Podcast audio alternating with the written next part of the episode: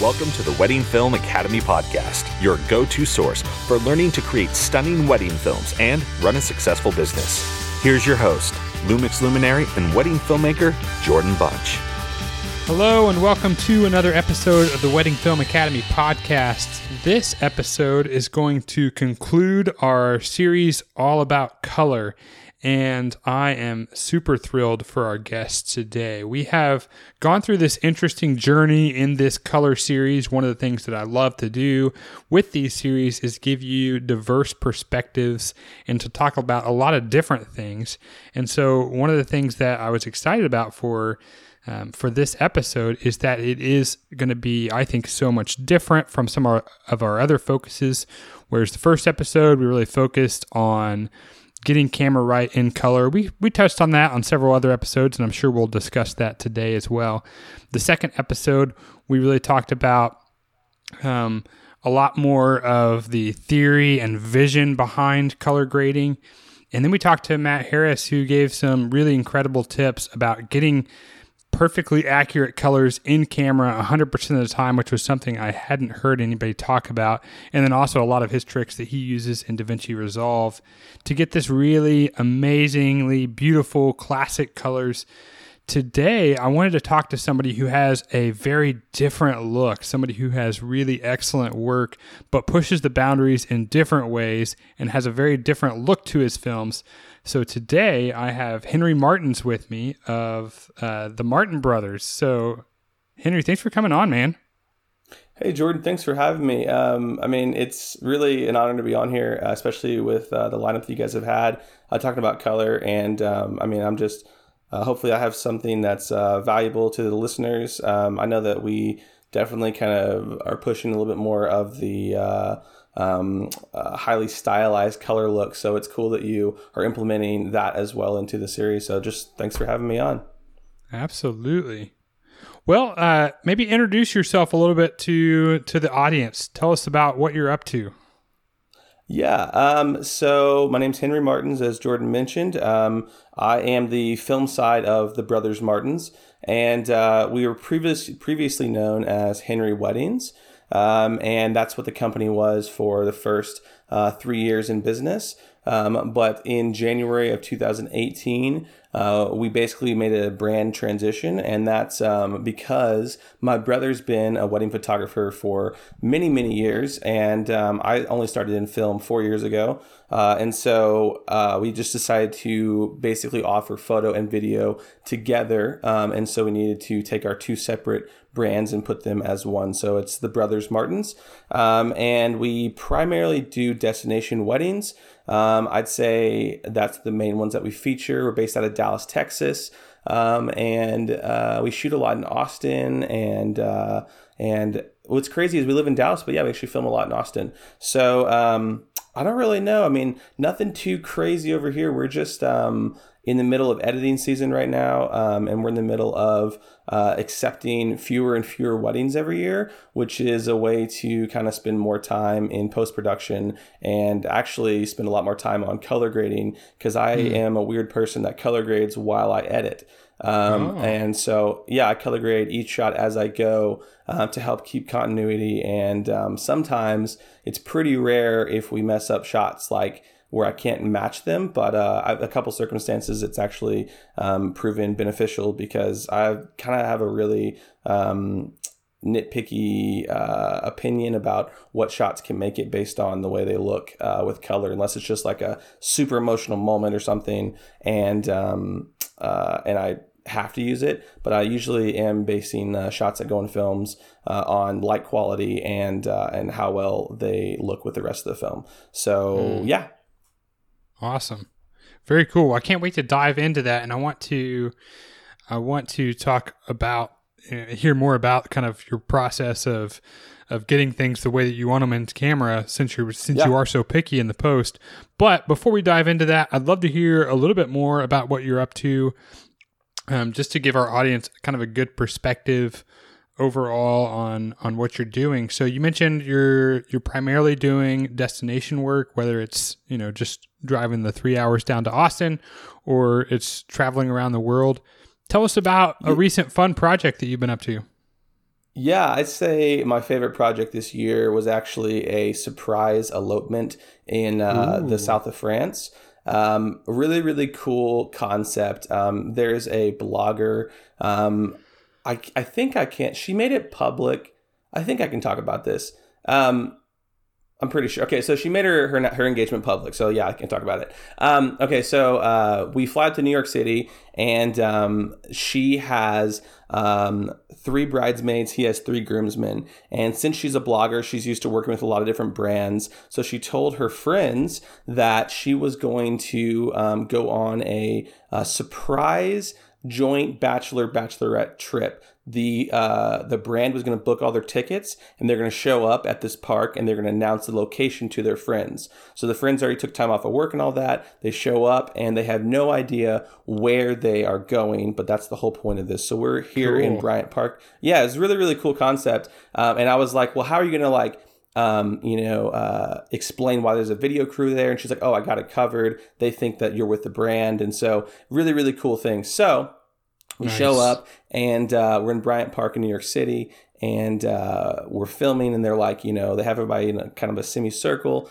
Um, and they're like, we are uh, going to the south of France. And then they're like, they have like these little signs basically that show the location. And then it's like, will you, uh, will you come with us to the south of France and will you elope with us? And then like the friends are just like in shock and kind of like, ah. And they're like, we're getting married on Monday. Um, so it was this really cool wow. uh, re- reveal, and so then we just filmed all that. Uh, we actually went over to Beholden in New York City and filmed in there because the bride had like uh, bridesmaid dresses picked out, and so they got to go in and shop and drink champagne and kind of all that stuff. And then we just scurried over to the airport. We uh, all hopped on a plane and flew over to France and um, and then now we're in Nice, France, which is a really really cool coastal town uh, on the south side of France, very close to Italy. And um, yeah, and the entire we had a couple days of like uh, them exploring France and walking around with friends and going to different cities. Um, and the really, really cool thing is that um, when we booked this, it was really important to uh, the bride, like the creative side of this, because it's it's one thing for her personal um, experience, but she's also the CEO of her brand. Um, and so it was really important that the quality of, of light for photos and videos was uh, a big deal. So everything about the itinerary on the wedding day was based around the light, um, wow. which is whenever you have like a small group of people, you can be very flexible. And so it was a really cool thing. So we did the ceremony at like 10 o'clock in the morning when the light's still pretty. And then we had, you know, um, uh, some time all day to, you know, go on a boat and, and, uh, and, and then also take a car, like an old MG convertible, you know, green car out during golden hour and then go get some beautiful sunset, like bridal party photos and portraits with them. And then they had like an amazing uh, dinner table set for their, uh, for their guest um, at the Four Seasons. I mean, it's just like this entirely elaborate, perfectly planned out uh, wedding that we just loved shooting and loved working on. And it's the first wedding we were ever delivered um, like a long form film. So we've already delivered uh, their 30 minute film, which is like the entire journey from New York City all the way till the end of the wedding day. And it's kind of shot like um, like a vlog. It's a mix up of real-time documentary style as well as some um, you know more compressed events uh, jumping around a little bit. There's no way i could make it interesting and make it any longer than 30 minutes. So 30 minutes was the final uh, final uh, time on that. And it was probably the, my favorite project of the year because um, the couple and all their friends were so uh, invested into the creative side. And also yeah. I got to work with uh, Eric McVey, who's a photographer, and he was just absolutely amazing to work with like the mm. entire wedding day. I'm not sure if you know him, but he shoots film, shoots all film all day. Okay. And um, yeah, it was just such a fun experience. Um, his laid back personality made the uh, whole creative experience like uh, a really big team effort, and it was just a ton of fun. So wow. that was the more elaborate of our destination weddings uh, that yeah. we've done, but it was probably my favorite this year. That's incredible. Yeah. Wow, what an experience! That's yeah, so cool. I, I, know it was. There's a lot of a lot of conversations about you know pre-production because um, when you have something, you know, bride, she's that's the thing about I feel about bloggers is they have just uh, just enough ideas to make it a little dangerous, um, but it's really amazing when they can trust you and trust your vision um, to to do what you do. And uh, there's Love Stories TV is going to do a, uh, a feature on it, and uh, so they asked me some questions, and that was my biggest thing. Like I was like, you know, the biggest like advice for people who want to book other bloggers' weddings is make sure that they uh, respect your work and respect your vision because they'll have a lot of ideas, and some are going to be good and some not so good. So just make sure that uh, you have full creative control to uh, to do what you want. Yeah, no doubt. Yeah. That's incredible. So, uh, yeah, you we talked a little bit uh, in pre-show here about some of the work that you're trying to do in pre-production. Maybe yeah. say a little bit more about that. Yeah, um, so I was inspired uh, by Alex and Whitney Douglas uh, on the mm-hmm. pre-production. I feel like they um, have these really amazing storylines, and um, I yeah. know that some of what we do um, is predetermined based on a wedding event. Um, right. But they even go as far as to you know write scripts for their couples to say at certain times, and um, that's a lot of pre-production. And um, and so I've I've been inspired by them. And so with the France elopement, it was the first time I got to um, really have those types of conversations with the couple. And um, and so we prompted uh, a bunch of uh, conversation points um, throughout the trip for me to be able to document to where they came across in a very natural way, um, like over dinner and stuff like that. And we really talked about the reveal um, for the friends because that's a one take. We have to make sure this is right kind of scenario. Um, and so we like worked on like basically the script of what they were going to say um, and all that kind of stuff. And uh, honestly, it was cool to um, see how it played out. So the original idea for the film was to start out a very cold open with a bunch of um, quick quick uh, quick shots with live audio um, of like items being thrown in a bag, uh, things like packing, uh, things that you would do when you're packing. But mm. um, so we shot all that stuff, but when I started editing, I didn't want to start the film out like that. So uh, I don't know if there'll be a link to this film later, but um, it's I ended up starting the film off a little bit different, very mysterious, a very cold open. You hear somebody talking in French. There's some GoPro footage, um, and you don't really know what's going on. And then it cuts and goes into uh, Hillary having a meeting with her team, going through like a packing checklist and stuff. Uh, and then it goes into these quick cuts uh, that we filmed that we originally wanted to have at the very opening. Um, and then from there, uh, just transition into them getting to the park and stuff. It was a, a very interesting experience for us, um, but the the big thing is that we were filming a little bit documentary style as well as a little bit highlight style. And that's, I feel like, a very hard thing to do because right. from a highlight perspective, you want to get as many shots as you can. And from a documentary perspective, you don't know what's going to be important. So you just kind of film everything in really long right. takes. Um, but uh, the pre production was very crucial to make sure that um, we were rolling, you know, when we had these conversation points coming up to talk about. Um, and uh, that's something I, am getting, I want to get more into in future weddings. Um, we booked a really, really awesome wedding in Michigan next year.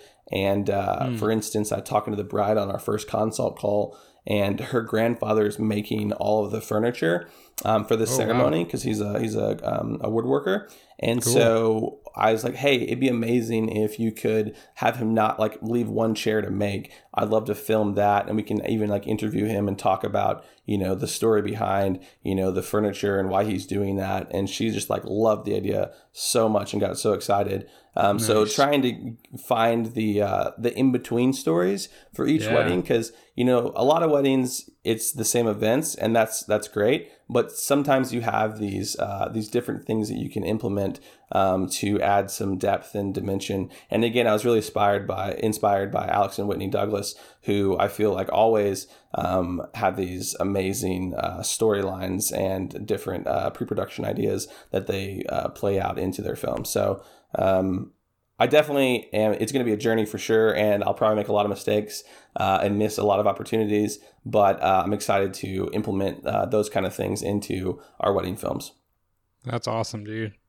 Well, I am super excited for you on the new journey that you're on to you know explore all these different things that you're going to be able to do through really spending more time on the pre-production. So that sounds pretty amazing. I'm excited. A little nervous, but excited. Yeah, for sure. Well, um, let's get back into the color conversation. Yeah.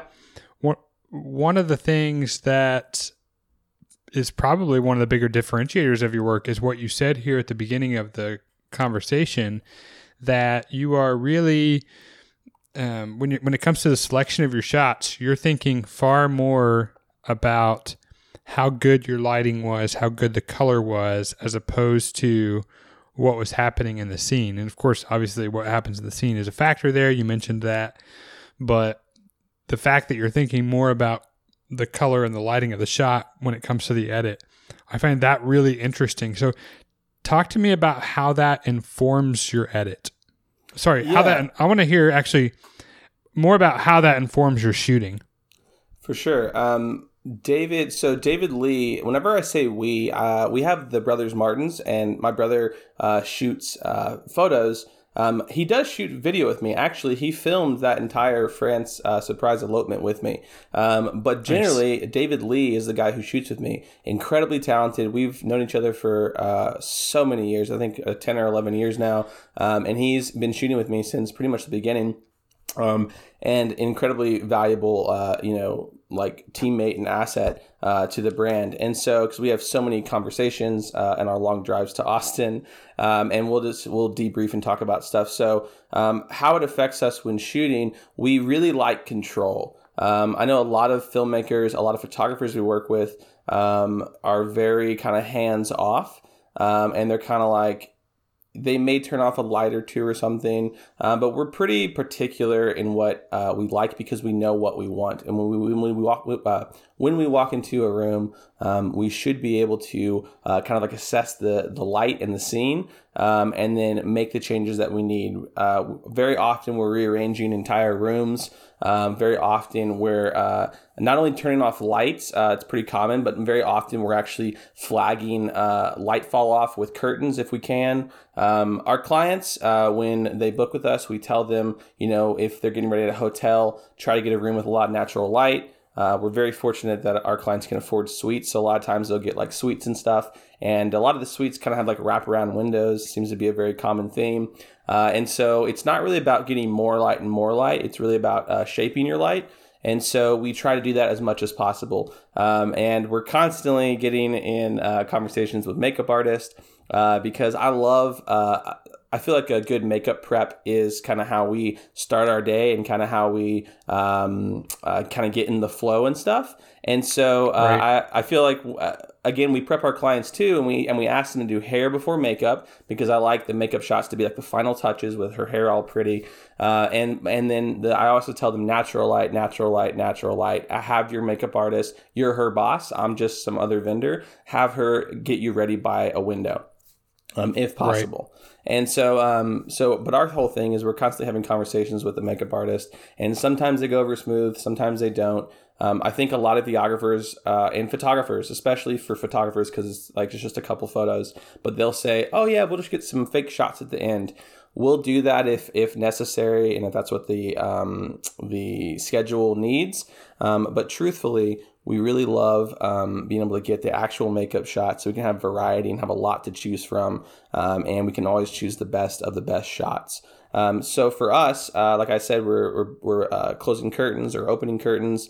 Um, we're trying different things and um, we really know the angles that we want on the bride's face. Uh, things that we think about as well are even like her hair which way does her hair part? Um, and you know because we want to put her facing that direction um, so like so we can shoot from the usually the side that the hair is going to and not the side that's pulled back behind her ear or whatever. I think it gives a lot more depth and so we want that side on the shadow side um, so we can get more depth from the shadows and from the hair. Um, and so these are kind of things that we're looking for um, when uh, setting up a, a room for the quality of light.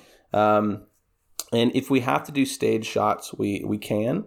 Um, and let me make sure I'm answering your question because it's I mean my answers are always really really long.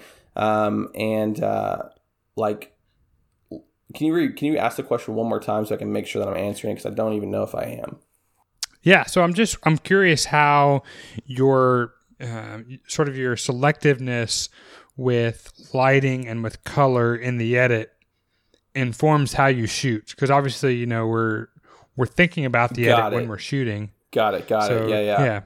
Um, so our our favorite type of light um, is going to be a, a strong key light um, with some shadow fall off. Uh, and I, I'm not a huge fan of like super flat light, so I do like uh, shadows to be you know on one side of the face as well. Um, you know, backlight isn't always a bad thing. It obviously depends on you know how much uh, fill you have um, on their skin tone and also how strong that backlight is. Um, so it's a case by case basis. But um, one thing that's really changed our, our game is like we shoot with the SmallHD uh, focus monitors, and I have um, my Moab LUT loaded on there, which is the LUT that I sell. And so um, we shoot with that, and we can get a really great representation of how far um, how far how like how the light looks once we uh, have some highlight muting and contrast and stuff which is uh, usually how we color grade. So um, the it's pretty easy to tell uh, when shooting if it's good light or bad light. Um, there's also uh, certain photographers that we'll work with um, that you know do like the same light as us and there's certain photographers that don't like the same light as us. Um, and so i'm not to uh, fight for every single scene uh, to be my ideal lighting lighting situation. Um, you know, a lot of it, a lot of we don't really artificially light anything except for the reception. Um, so we're at the you know the mercy of the of the venue. Um, and also the photographers, you know, selection, and we'll try to talk with them. But there's certain things that um, that we really enjoy and we really feel like we need. So, um, like lighting wise. And so, one of the things that we started doing to get more consistent results because we kind of analyzed our films and felt like the groom prep was always um, the weakest point. Um, and so we started filming the groom prep usually before we go to the bride's place um, and without a photographer so we can maximize uh, that light and that um, drama uh, because I usually like having the groom get ready by himself uh, and a lot of people don't. So uh, a lot of people like having like other people help him get ready and stuff. Um, so as far as it goes for um, what we're looking for. We're looking for, um, let's say during prep, we're looking for, you know, uh, like makeup and maybe the groom prep, looking for window light, um, maybe like a 45 degree angle um, towards the window. And hopefully we have some shadow fall off going towards the back of the room or the, or the wall. Um, and we can flag it if we, if there's curtains, if not, you know, we'll shoot with available light. Um, and uh, those are the types of things that we want be, to, and those are the types of things where we know, oh, this is going to be a really, you know, great uh, sequence in the editing because the the light's so good. Um, there's been some times where we've had bride getting ready, bride getting in the dress is always I feel like the hardest uh, scene for me to uh, to feel confident about uh, choosing a location because photographers really like um, most photographers really like a strong backlight during this situation.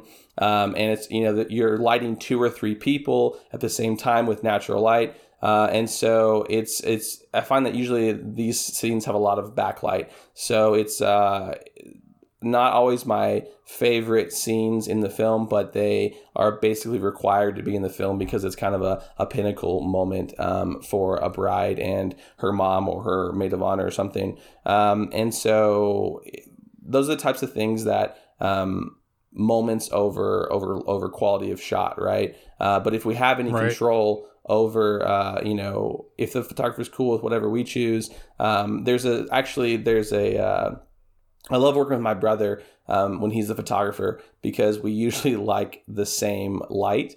Um, and there's a teaser that we have out right now called Rania and Andrew.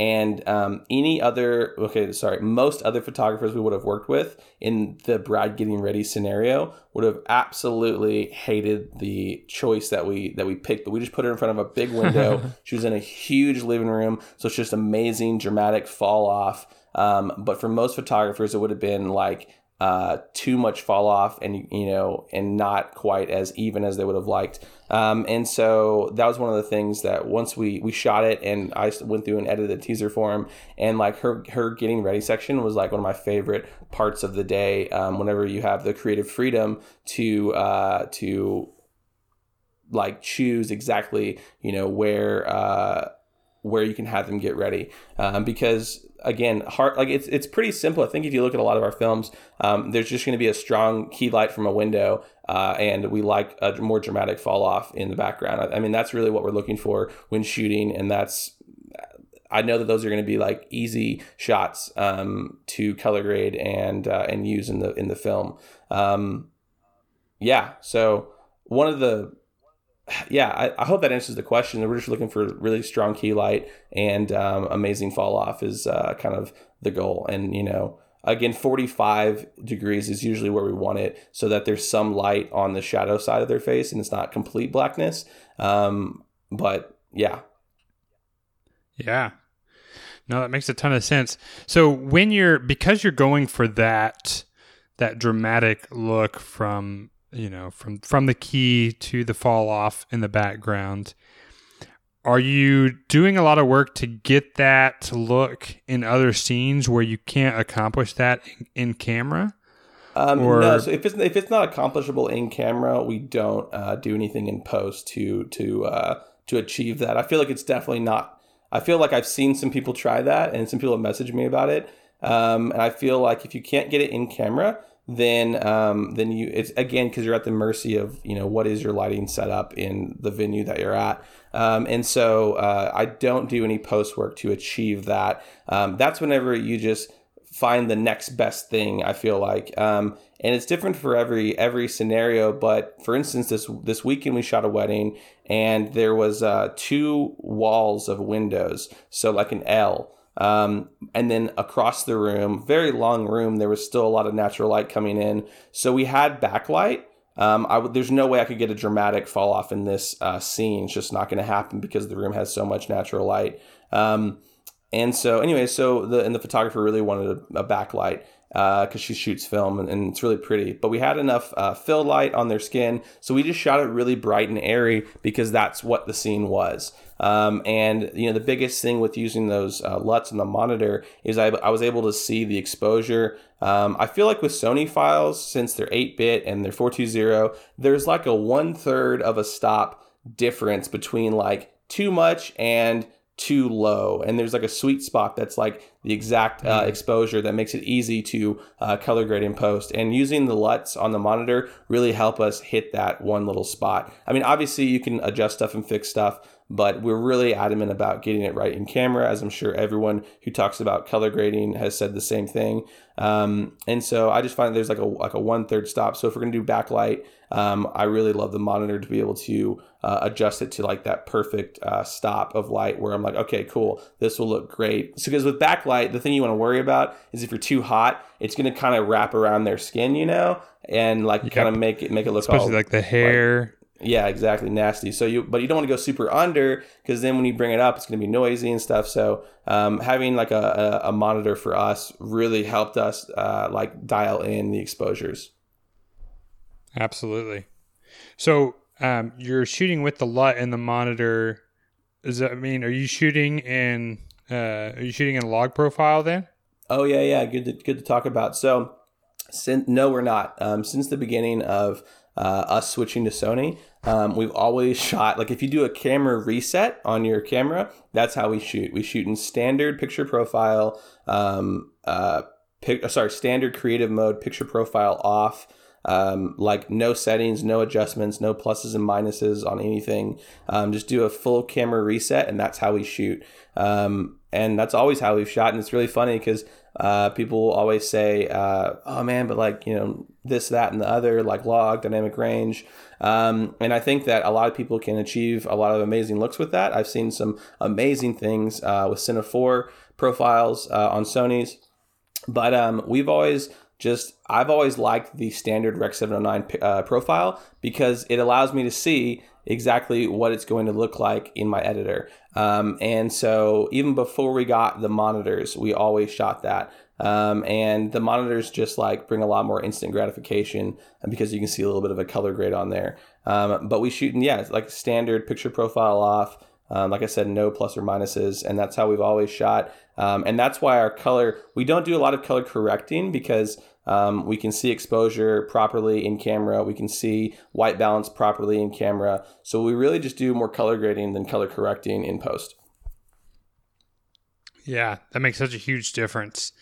I Yeah. think that's when I see a lot of people that will post, you know, like before and afters and that sort of thing, or, you know, they post a screenshot and it's like, help me out. A lot of times it's because they weren't even really close in camera, particularly Yeah. with their white balance. It's so hard. So that's the thing is like it's so hard.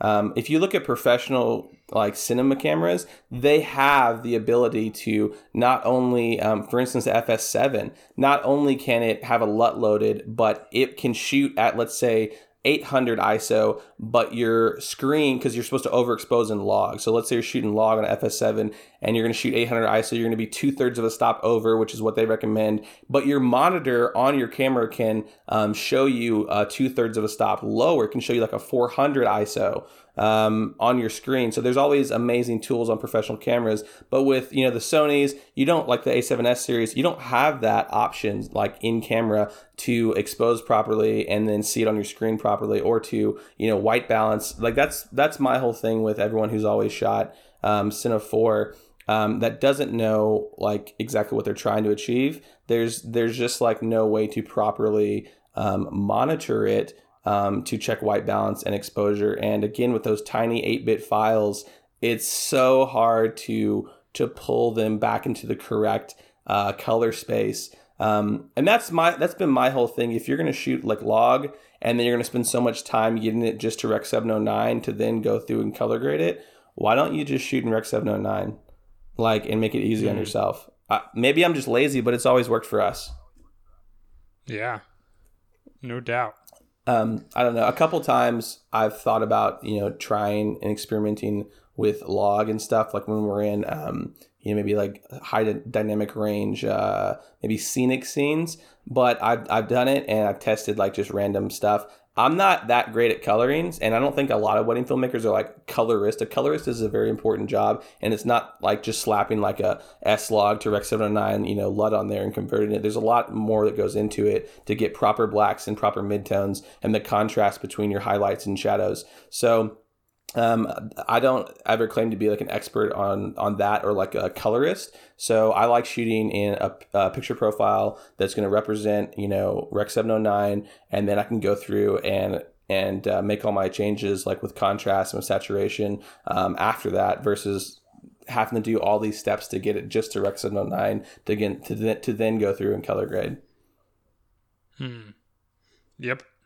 I'm simple, man. I, th- that's all I got on that one. Just like it makes the most sense to be able to monitor accurately and and then shoot. Like it's yeah. I'm pretty. I'm pretty. And the, okay, so I mean, if we really want to dive into it, um, a picture profile, and I, you know, Aaron uh, Thorpe or Thorpe. I really don't know how he pronounces his last name.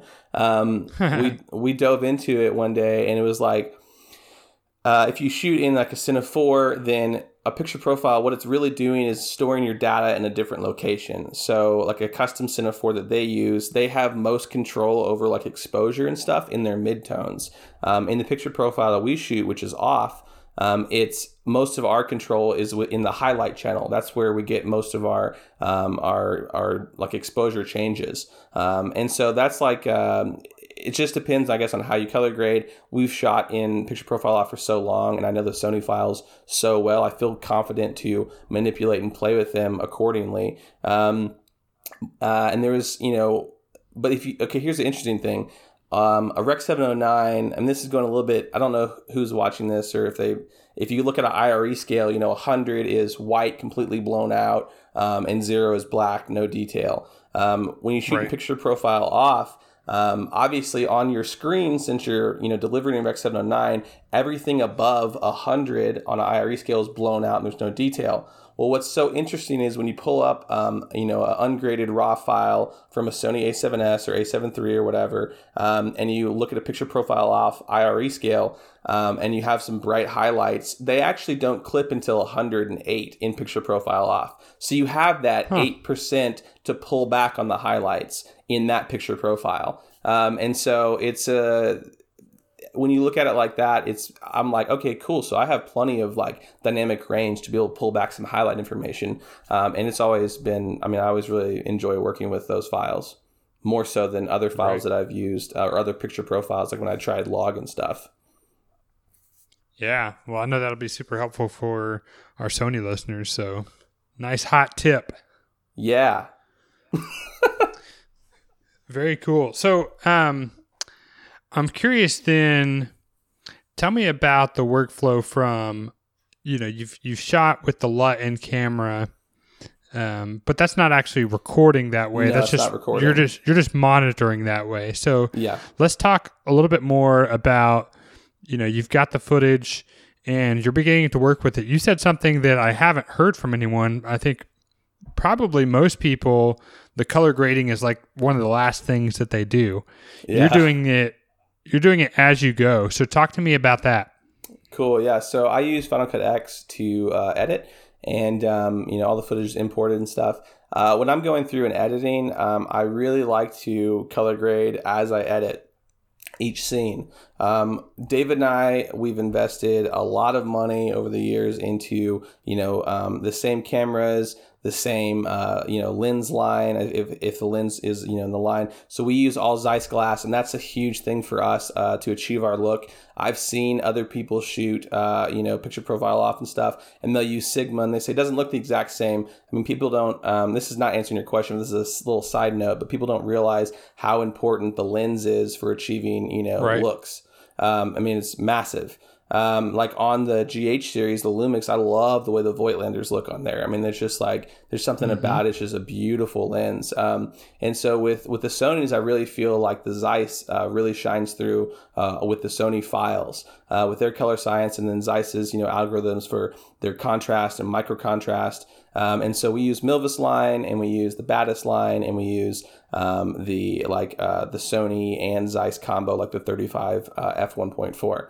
Um, and so, anyways, having these consistent lenses really makes a big difference uh, when color correcting and color grading. Um, and so, all of our camera shots match up very, very close.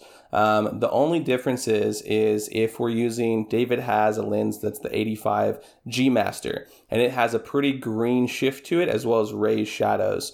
Um, so Right. I'll I'll go through and color. So let's say I finish, um, or let's say I start editing a, a makeup scene.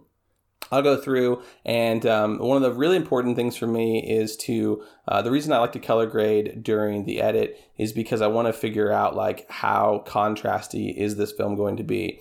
Um, because based on lighting conditions in the room, um, sometimes that fall off can be too much, right? Um, where it just looks unnatural. Maybe maybe there's a lot of highlights coming in, so the blacks are really crushed. Uh, and so I'll Right. actually need to establish the look for that uh, scene pretty early, which is going to be pretty muted highlights to, to make sure that those aren't being blown out when you add contrast, and also maybe raise shadows.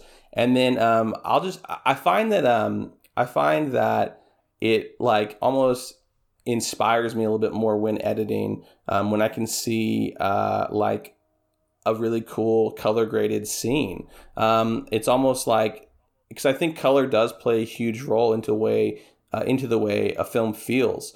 And so, I mean, editing story is story, right? Um, but like, if you can um, evoke an emotion out of like the way something feels, like you can take a shot and you're like, oh, this is a nice shot, and then you apply a really nice color grade on top of it. It makes it feel something uh, like different than when it's just straight out of camera, and you're like, oh man, okay, like going from that shot to this shot, how does it flow? Um, you know, and so I don't know. Color grading, it's it's with Final Cut X, it's really uh, an easy process to color grade as I edit. Um, I definitely think it slows me down in the editing phase for sure, but at the same time, um, it allows our films to be very consistent shot to shot. Um, and also something that's interesting about it too is it allows me to transition. Um, is, I mean, I don't really talk about this. No one's ever really asked me, but um, it allows me to transition color grades. Uh, a lot of times, what I'll do in the beginning of films is I'll start off with a much more desaturated uh, look, and then uh, gradually over the course of the edit go towards a more vibrant uh, saturation levels towards the end of the film, which I feel like gives it more life. Um, it's kind of like the same trick as people who uh, m- uh, maybe like edit the volume at like negative six uh, early on in the film, and then you know build that volume up towards a climax. So I kind of do the same thing, uh, transitioning with like color palettes as well. Um, and so, anyways, yeah. So that's um, color grading as I go. I've just always done it that way because I feel like it inspires me when I edit. and I feel like um, you know I can watch shot by shot and make sure that those shots are going to match up um, because I I really think that we have a um, a consistency level um, that we're really proud of in our films um, when watching them. There's not going to be like a shot where you're like, oh, like is that a different camera? Or like, oh, is that like a different lens? Or why is that? Why are those shadows green? You know, um, if there are transitions, it's going to be gradual over the course of you know uh, time. So. Um, I don't yep. know if these if these answers are even answering your questions, man. I'm sorry. All my no, answers are so long and stuff. Um, but that's okay. That's no, my, we are we are like we are like jumping around, but I love it. Like everything from everything from lens selection, which I I agree is huge. Like you know, on all our high end stuff, it's we use uh you know we use the Leica primes for everything. Yeah, hell yeah. Just be, just because it gives that consistent look. Um, because yeah, it's all about. I mean, people you point to all the other things of uh of a lens. You know, primarily people are just looking at focal length at you know what the f-stop is, maybe sort of how people review its sharpness, yeah, um, or or its bokeh quality, but it's not often talked about the color of a lens.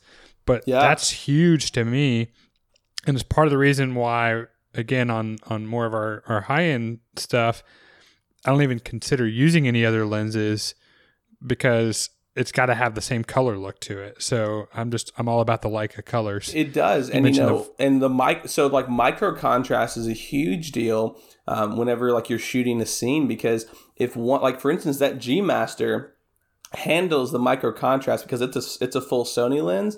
It is you know micro micro contrast. So like whenever I'm color grading, like the way that um, that the Zeiss Milvus line handles like the gradient between highlights and midtones is really different from the way that that G Master handles it. Um, and so it's just like fine, and like those things are hard to kind of tweak out in post. So I, I think shooting on the same line of lenses is like a great investment. Um, you know, even if you have like three lenses or two, or even like one 24 to 70 or whatever. I mean, I just think that shooting the same lenses really brings up the uh, like the aesthetic or the overall quality. You know, I think that when brides are shopping for films, you know, and they're watching so many different films, it's not always like one thing that like oh my god these guys they do this one thing better than everybody else a lot of times it's a lot of small things that you do that build value in your brand um, and you know for us i would mm-hmm. definitely say uh, early on in the career and even today i think that there's so many like so many editors that are so much better at story and so much better at you know even cinematography and like all sorts of stuff. But i feel like our color grade has definitely played an influential role into the minor success that we've had. Um, we have so many brides comment on um, on or sorry send in inquiries and say we love your colors you know and that's that's i think mm. how important a color grade is on a film um, there's also brides that you know because matt harris has a very beautiful classic look and i've actually lost a wedding to him because um, they said we love his like skin pop and like his his classic traditional colors. We love them, and I'm like, yeah, totally. Mm. So there's no right or wrong way to do it, but that's how important a color grade right. can be on a film, is it builds value and it builds you know your brand's look. So that's my opinion on it. Yeah, absolutely. Uh, one of the things that you mentioned is in terms of kind of going back to the idea of color grading as you go. Yeah. Is that inspiration that you find, you know, and for me, I always, you know, when I when I get to the place where I'm just sort of like bogged down in the edit, I've got to yeah. throw music on it. Totally. If I don't have even if it's not the music I'm going to necessarily end up using, I've got to have something there that Dude, can sort yeah. of give me that inspiration. So I love it for you that it's color. Um, so yeah, maybe say something more about that of how that yeah, helps you define the inspiration yeah, to kind sure. of keep no, moving forward. hundred percent. Sometimes I'll get um because like you know you whenever you get like a creative uh like a creative like a little tick and you get like a little idea, you know usually you'll run through like that scene's idea and see how it feels. Um, I was editing a film last week and same thing. I edited I think maybe like two minutes. I think I edited all the way through the ceremony. Um, like I edited the entire ceremony scene and I was like I like I think this is good. How did like you know, but I'd watch back the entire film and I get to the ceremony. The ceremony's uncolor graded. And I was like, okay, I think it's good enough. Let me see how it feels. And so then I went through and I color graded it and I was like, oh yeah, it transitions so much better. I mean, um, at any point when you're bogged down, I think I think finding like because even it's like a different um, it's like a different uh, creative thing to do. Like editing is like telling a story and stuff. So maybe you just hit like kind of like a wall creatively on editing uh, that scene and you're like okay like i need to do something else. And it's i love like i don't like to color grade every film the exact same. I like to tweak with stuff you know based on mm. the light from the location and then even the color palette of their wedding and stuff. And so um, i right. think it's uh, i think it's like a, a fun thing to take a break give yourself a mental break from you know editing and like finding music and all that stuff, if you want to go through and color a scene and maybe work on finding some new looks uh, for that wedding. And so I like creatively it can definitely inspire you. The music thing is a huge deal. So, but you can also take a break and you know do color grading uh, on that scene and see if it like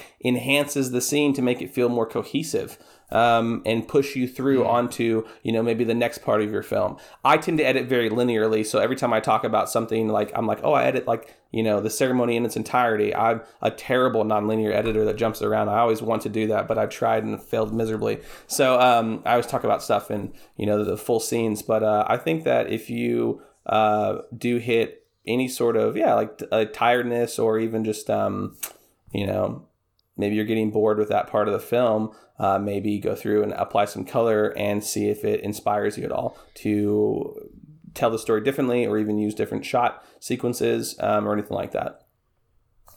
Yeah, absolutely. So uh, I think it's really interesting you saying that you're um, oftentimes looking at sort of different ways of thinking about how you color a film. I was actually just talking about this with one of my editors yesterday because we were editing a recent wedding and um, the my my northern friends are going to laugh at us but we were, you know, it was it was a cold day for us, right? It was like 50 degrees. yeah. which which is freezing cold for Austin, Texas. Uh-huh. Um, but we're editing one of these weddings and uh, I noticed that their white balance was a little cooler than I would normally prefer it. But but as we were kind of looking at it through um, through kind of the lens of what we would call you know kind of fall winter palette uh, color palettes and things that that the bride and groom had chosen for their wedding, it almost sort of worked just because. Um, you know, we, we had those cooler winter tones to the wedding, and yeah. so we're kind of kind of just running with it. Where normally we tend towards um, maybe airing just a hair on the warmer side.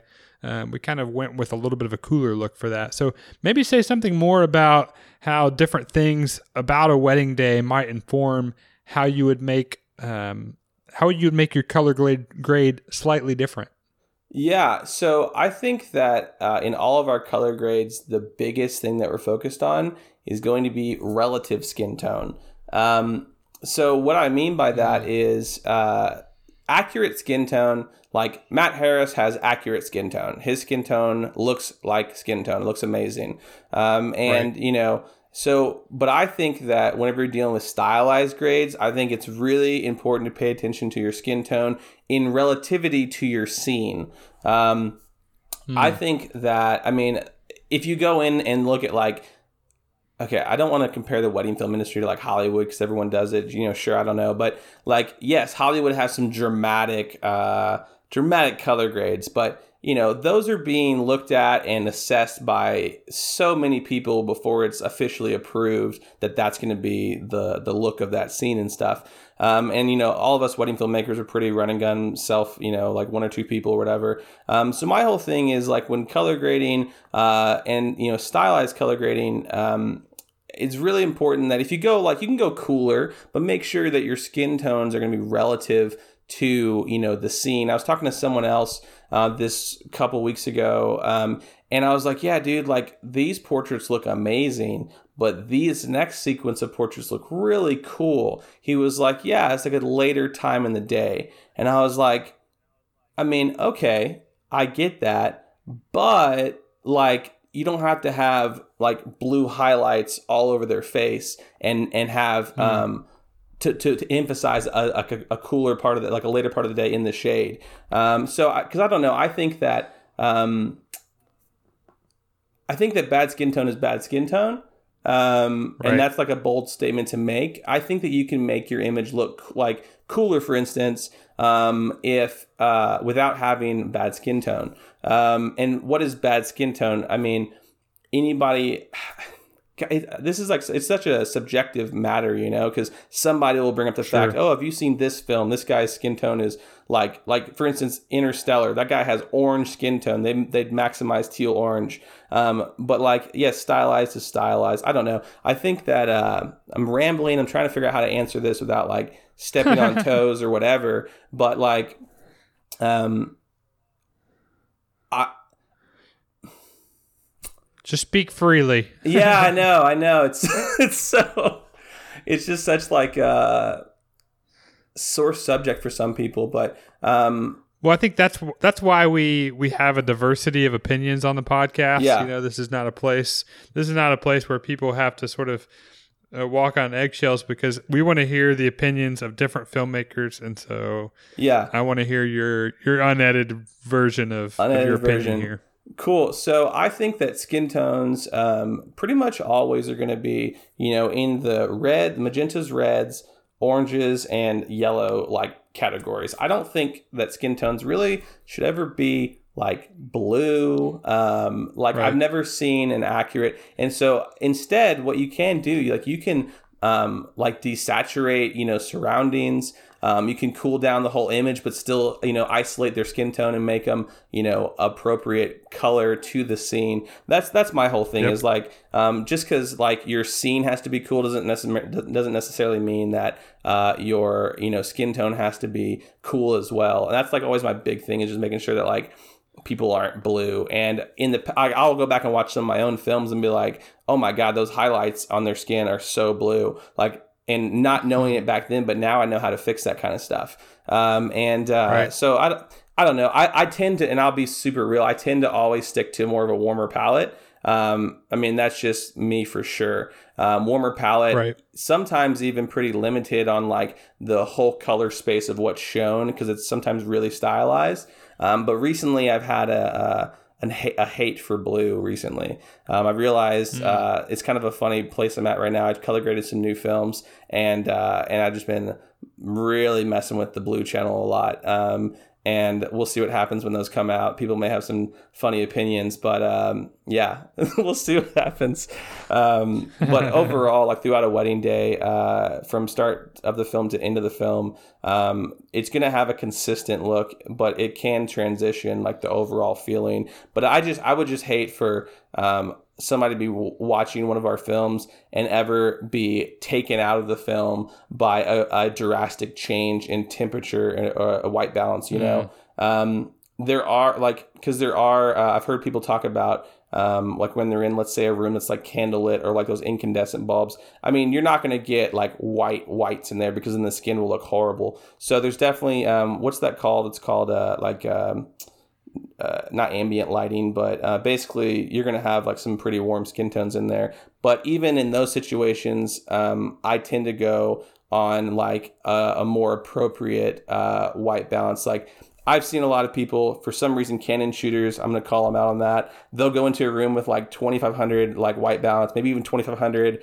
like B4 on a matrix hue, like really, they should really cool it down. They'll shoot it at like 3500 and their skin tones are like real red and like everything's super orange in the background. I still like separation basically uh, between like Right. uh, the skin tones and the room uh, and the room tone, if that's my personal opinion. But um, Yeah. y- yeah. So um, I don't know. I think maybe that's maybe that's another way of looking at it is I like separation um, from my subjects to like the background.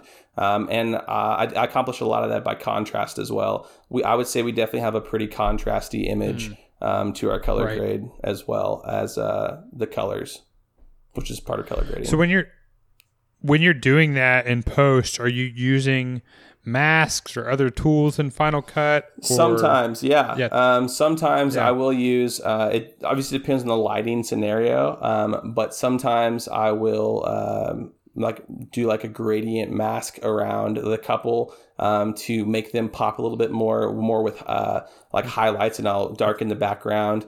Um, not to where it looks like a vignette, but just a super gradient, just ever so subtle. Those things make a difference. Um, and then sometimes um, you know, you get them in really good lighting. I think that nailing stuff in camera is really what it's all about. And I know everyone says that um, when it comes to color grading. Uh, but yeah, if, if you can get them in more of a strong key light situation, um, then they'll they'll be separated from your background no matter no matter what, just instant instantly. Um, mm. But I find that a lot of my gimbal shots, a lot of my wide angle shots, I do a lot of uh, masking with uh, really really wide gradient, um, like darkening the outsides. It really makes the couple stand out more. Um, there's definitely a line in the sand. Don't go too far, but I think it's a pretty nice way to make a big impact um, on bringing that the your subject more like into the camera versus the background. Yeah, yeah, it's weird not being able. It's weird not being able to show you guys all this stuff. When I do workshops with people, I just like you know, I'm like this is what you can do right here. You know, draw the circular mask. You see the difference before after. Um, so podcasts are a little different on that. Just talking about it. yeah, no doubt, no doubt. Yeah, we're definitely obviously talking a little bit more theory here than we could do if we were doing a video or in person. No doubt. Um, but I think this has been a super helpful conversation. Yeah, uh, I mean, hopefully speaking something of, comes out of it yeah, for sure. So speaking of workshops, you also mentioned you had a LUT for sale. If yeah. our listeners wanted to find out more about that sort of thing, where would they go? Cool. It's just uh, proluts.com. Uh, super simple. So yeah, proluts.com, and there's uh, links on there for workshops and uh, LUTs and stuff like that. Working on another LUT pack. It'll be out in February, um, and it's going to be uh, pretty sweet. It's some of the stuff we've been using recently. Um, it's just such a process to convert it all into LUTs and stuff. So, um, but the new pack will be out in February. Awesome. Very cool. Uh, I remember a while back, actually, there was some conversation about that domain name. Uh, so you didn't end up going, you didn't end up going with pros Lutz, right? no, no, not pros Lutz. Uh, that, I mean, there's there's pros, that. There's or pros Lutz. Lutz pros Lutz House. That was a good one. Um, mean, there's so many, so many amazing. I love the uh, cheekiness and the uh, humor of people in the industry because we're all sitting behind our computers all day. You know, like we love like getting to uh, hop on the social media and have a, a fun place to talk about stuff. So I commend you on uh, building that uh, Facebook group. That's been a, a really non uh, shitty place to go on the internet. It's been a lot of fun, very informative, also a lot of fun. Uh, everyone keeps it nice and clean in there, so it's an awesome job. Yeah, no doubt, no doubt. Well, I appreciate that. Um, well, is there any? Are there any workshops coming up soon? Uh, so all the workshops are one-on-one workshops. They're individual. Oh, okay. Um, yeah. So Perfect. I just find those work out really the best for me, uh, just to be able to figure out the needs of those individuals. Um, and it could be business talk, it could be color grading, it could be editing, it could be shooting, it could be gear. Um, and there's different ones. There's like a one-hour workshop. There's like a you know four or five-hour workshop. Um, just depends on you know what you guys what they need. Um, but you know, I think the the thing I just appreciate you having me on the podcast. I feel I mean really out of place here because everyone else that's been on is just like no i mean it's just you know we just do what we do and you know just try to make cool films but i feel like uh you know it's just I, I it's hard to talk about all this stuff because i'm self-taught. And so i'm just kind of like well this is what i do and i don't know if it's the right way or the wrong way with a lot of this stuff um, and I just uh, glad to be here, and hopefully somebody can watch this and feel good about it, and uh, maybe learn something or try something new. Um, you know, my biggest advice is go Sony, bro. Just switch to Sony and Zeiss, and you'll be all good. well, I couldn't disagree with you more. So uh... I'm just messing with you, man. Uh, but I do love having, you know, that was one of the things I tried to do, especially with this series, is because there's always so much conversation when it comes to brand loyalty about color. So I wanted to um, I wanted to be as as unbiased as I possibly could. Yeah. So I had to have a Sony guy here. We had our Canon guy. we had uh, of course we had uh, myself and uh, and Nick talking about was it just me and Nick? I think it may have been just me and Nick talking about Lumix and what we do, and then we yeah. also had uh, the the biggest brand hopper I've ever known, Julio, who uh, who has shot with Olympus, Panasonic, Sony, Canon, Fuji. I think he shot with basically like everything under the sun other than Nikon. Nikon, so, man, they're uh, just not not in the video game, dude. It's so funny. It's just like Yeah. way too late. You know, I don't want to derail the conversation, but I'm I'm strongly considering making the switch to the uh, Fuji X-T3 just because I already have a Ninja V, so I could get some amazing 10-bit uh, files out of there with a speed booster. I can be back up to my full frame. Um, I'm really 4K 60. That's what I'm really excited about. So we'll see. But uh, there's a I'm gonna start playing with it um, at a wedding I have coming up, just because I've been dying for 4K 60 for so long. That's not in micro four Yeah. thirds format. Like I'm just dying, and I want it so bad. And because you know when you film in these amazing locations, you want to be able to really capture. I mean, 4K, you shoot in 4K. I mean, it's it's so different. You know, it's like it's like Yep. night and day difference on just the clarity and just everything about it. So uh, there's a there's a small chance I might be making the switch soon. we'll see. Yeah. Well, you uh yeah, I know. I've been enjoying the the fruits of 4K 60p for a couple of years now. So I know, uh, son of a bitch. well, soon enough, uh, soon enough, you'll be able to get to see that in a Panasonic camera here at the beginning of 2019. So I know, that'll be in a in a in a full frame. Did they camera, did they change that'll the color science cool. on that one? Do you know? to the on the S1? Yeah. Uh, I I don't know about the color science on it yet. No, Cool. I I have found the the leap from the GH4 to the GH5 with the color science was just a huge leap forward. Um, Yeah. And then and then what they did with the GH5S was even better. So uh, it's it's definitely exciting on that side of things because I'm certainly a color nerd. So Yeah. um, I'm excited to see the ways that they have made some awesome leaps forward and all that. Yeah, Lumix is pushing the game. I appreciate Lumix for having making all the other people consider, and I mean that's that's the big thing. Is like, what even though I don't shoot Lumix, I appreciate what they're doing. They're like the more legitimate Blackmagic, um, the most legitimate Yeah. Blackmagic, because um, they're really like they're giving customers what they want. They're listening to what they what people want. I cannot believe they're coming out the 4K full frame. That's insane. Maybe I actually will hold off on the Fuji until after I get my hands on the S1, just so I can play with it and play with the files.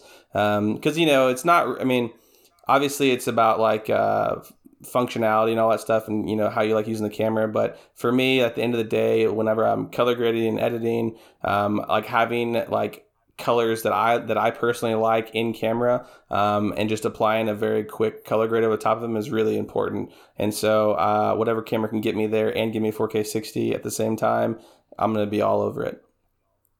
No doubt. No Nice. doubt. Well, thanks for taking so much of your time to come on the show today. I really appreciate it. I know our listeners will as well. So this has been excellent. No, Jordan, thanks again. I really appreciate it. And if anybody has any questions about anything, just let me know. And um, yeah, I really, uh, really just that. Thanks for taking the time to have me on, and I'm sure we'll talk soon. Sounds great. All right, man. Take care. The Wedding Film Academy podcast is produced by Taylor Juarez.